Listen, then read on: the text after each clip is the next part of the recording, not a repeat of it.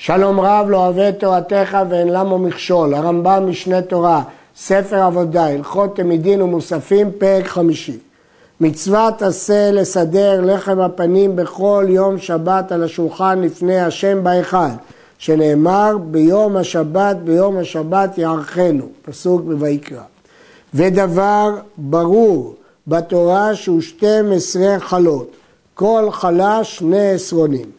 ועורכים אותו שני סדרים, שש חלות בכל סדר, חלה על גבי חלה, ובין כל שתי חלות שלושה קנים של זהב, כדי שתהיה הרוח מנשבת בו. וסומך כל מערכה בשתי קצוות. היו שתי מערכות, כל מערכה נסמכת בשתי קצוות, בכל מערכה היו שש חלות וקנים מבדילים בין חלה לחלה, שתהיה הרוח מנשבת בו. הרדווז מאיר והרי עשה בו נס שאחרי שבוע היה לחם חום כיום ילקחו. מדוע צריכים קנים שלא יתאפש? אומר הרדווז, דאין הכתוב רגיל לסמוך על הנס.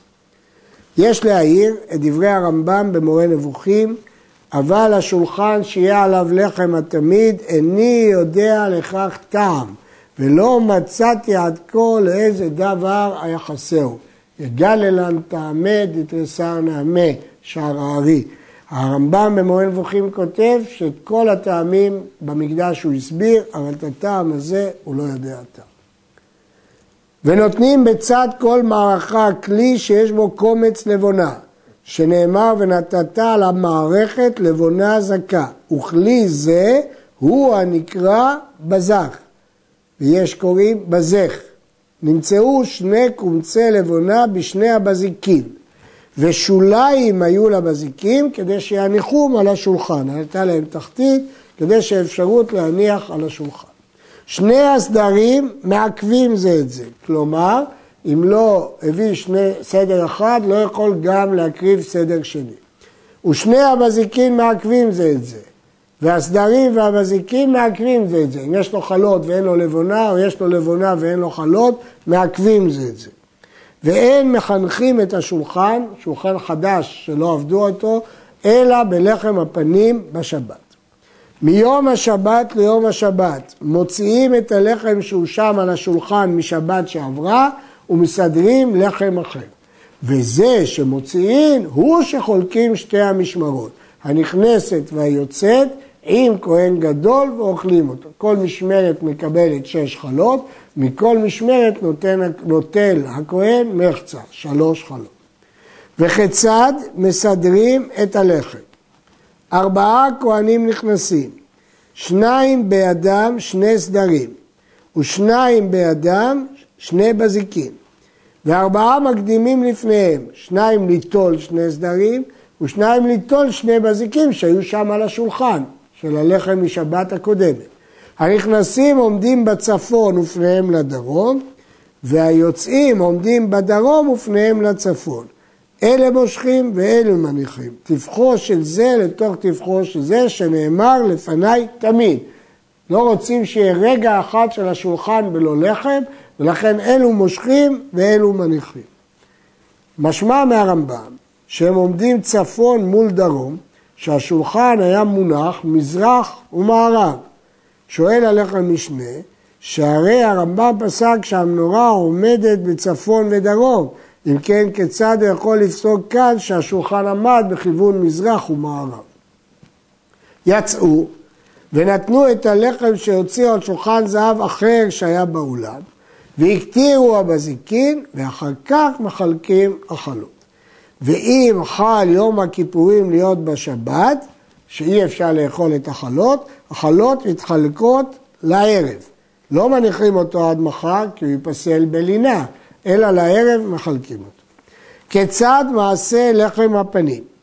מביאים 24 שיאים חיטים הראויים למנחות ושפין אותן ובועטים בהם, משפשפים ובועטים כשאר חיטי מנחות כמו שכבר למדנו, שפשוף החיטים בכוח כדי להסיר את האבק ובעיטה דריסה עליהם עד שיתקלף.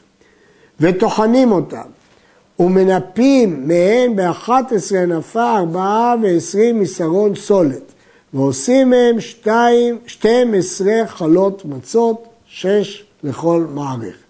לא ניפה אותם ב-11 נפה, או שלא הוציאן מ-24 שאים, הואיל ונעשו סולת מכל מקום כשרות.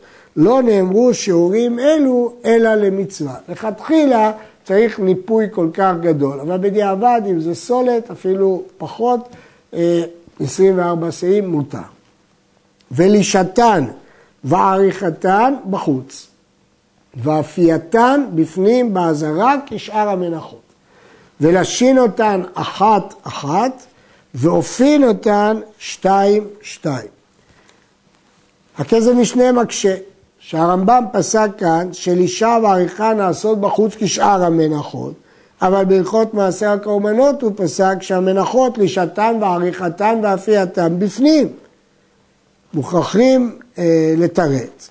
יש שאמרו, המארי קורקוס, שמה שכתב שם בפנים רק האפייה, כלומר המנחות לישתן ועריכתן, פסיק, ואפייתם בפנים. זה קשה. ועוד קשה, הלא מידות היבש מקדשות מה שבתוכם, וכיצד הוא יכול ללוש ולערוך בחוץ? הרי הם נפסלו. יש מתרצים שאת המדידה היה עושה במדידה של חול כדי שלא תיפסל. ושלושה דפוסים של זהב היו להם. אחד שנותנים בו הכלה ויבצק, והשני שאופים אותה בו, והשלישי שנותנים אותה בו כשרודה אותה מן התנור כדי שלא תתקלקל. לא היו אופים בדפוס שבו שמו את הבצק, כי הדפוס השני, הלחם יטפח באפייתו, אז אי אפשר להשאיר אותו בדפוס הראשון, אלא מטרת הדפוס הראשון לתת ללחם את צורתו, ואחר כך מעבירים לדפוס אחר כדי שהוא יטפח, ולאחר אפייה צריך דפוס שלישי, כי הלחם חם מאוד, כדי שלא יתקלקל, מעבירים אותו לדפוס אחר, כך מסביר ערוך השולחן. כל חלה מהן מרובעת, שנאמר לחם פנים, שיהיו לו פנים רבים. אורך כל חלה מהם עשרה טפחים, ורוחבה חמישה טפחים, ורומה שבע אצבעות. והשולחן, אורכו 12 טפח, ורוחבו שישה טפחים. נותן אורך החלה על רוחב השולחן, נמצאת החלה, שאמרנו כבר, שהיא אורכה עשרה טפחים, על שולחן של 12 טפחים, נמצאת החלה יוצא על שולחן שרוחבו שישה טפחים, אז יש ארבעה טפחים רווח. נמצאת החלה יוצאת שני טפחים מכאן ושני טפחים מכאן, וחופל את היוצא מכאן ומכאן, ויישאר בין שני הקצוות רווח באמצע. כלומר, החלה יוצאת מרובעת כאשר הוא כופל את הקצוות למעלה. וכן מניח חלה על גבי חלת שעורך שש חלות, וכן עושה בצידה מערכה שנייה שש חלות. אין אפיית לחם הפנים דוחה את השבת, ולא את יום טוב, אלא בערב שבת אופין אותם. ועורכין אותם למחר. ואם חל שני ימים טובים של ראש השנה להיות בחמישי וערב שבת, אופין אותם מיום רביעי. מדוע זה לא דוחה את יום טוב? לפי שאינו צורך לאוכל נפש, כי הוא נאכל בשבת הבאה ולא בשבת הזאת. ולא סידור הקנים ולא נטילתה דוחה, דוחה את השבת. אלא מערב שבת נכנס לשומתן ונותנם לאורך השולחן, ובאחד בשבת נכנס ומכניס את הקנים בין החלות. גם שמיטת הקנים וגם סידורם אסור בשבת, מה האיסור? הרדווז אומר שאין בו שום צורך, וכיוון שאין בו שום צורך, לא התירו לטלטל שום כלי אם אין בו צורך כלל. אבל בכל מקרה האיסור הוא רק שבות, ואין שבות במקדש, אבל יש שבות שגזרו במקדש ויש שבות שלא גזרו במקדש. י"ב, העיקרון של ההלכה שנלמד עכשיו, שלחם הפנים צריך לעמוד על השולחן יחד עם המזיחין משבת לשבת. סידר הלחם בשבת כמצוותו, ולא הניח עמו מזיקי לבונה עד למחר, ולשבת הבאה הקטיר המזיחין. נמצא שהוא הקטיר את המזיחים לפני שהם עמדו שבעה ימים על השולחן. נפסל הלחם ואינו קדוש, כן הלחם אינו קדוש ונפסל. וכן אם סידר את הלחם והמזיקים באחד בשבת, והקטיר המזיקים לאחר שבת הבאה. כלומר, הוא הקטיר את המזיקים אחרי שבעה ימים, אבל הוא לא סידר בשבת. כלומר, הלחם והמזיקים לא עמדו שתי שבתות על השולחן. ולכן, הלחם אינו קדוש ונפסל. אבל אם הקטיר המזיקין בשבת, נפסל הלחם. דבר תמוה. מה הרמב"ם פה אומר אבל? הרי גם בהלכה הקודמת אמרנו שנפסל הלחם. ולכן הכסף משנה מביא גרסה מספר אחר, אם הקטיר הבזיחים בשבת, לא נפסל הלחם. אבל זה תמוה מאוד. איך יעלה על הדעת שלא נפסל הלחם? הרי הלחם ייוותר בשבת הבאה בלי בזיחים. אמרי אה, קוקוס אומר שבדק בספרים ישנים והגרסה שלפנינו היא הנכונה. הגרסה שלפנינו נפסל הלחם. ואם כן יש לשאול, מה זה אבל? אומר מרי קוקוס שבשאר הדינים כתב הרמב"ם נפסל הלחם ואינו קדוש, ואילו כאן נפסל, ויכול להיות שהוא יהיה קדוש. כיצד יעשה בלחם ובמזיחים שסידר אותם לאחר השבת? הם חייבים לעמוד שתי שבתות על השולחן. יניח אותם שם על השולחן עד שיעבור עליהם יום השבת והם מסודרים, ואחר כך יקטיר הבזיקין לשבת הבאה, אחר השבת שעברה עליהם והם מסודרים. ואז יוצא שהלחם והבזיחים מונחים על השולחן ימים רבים. שאפילו נשאר הלחם עם הבזיקין על השולחן כמה שבתות, אין בכך כלום, והלחם לא התקלקל, הוא היה לחם חום כיום הילקחו. הסיבה היא, כדי להראות שהלחם הזה הוא לא לחם גשמי. כל דבר גשמי נרקב עם הזמן, אבל כל דבר רוחני לא שולט בו, לכן היה לחם חום, ולכן היו מראים את הנס הזה לעולי רגלים, כדי שיראו שזה לא עבודת לחם גשמי, אלא שהקדוש ברוך הוא חפץ בישראל בצד הרוחני, ולכן הלחם נשאר חם כמו ביום הראשון.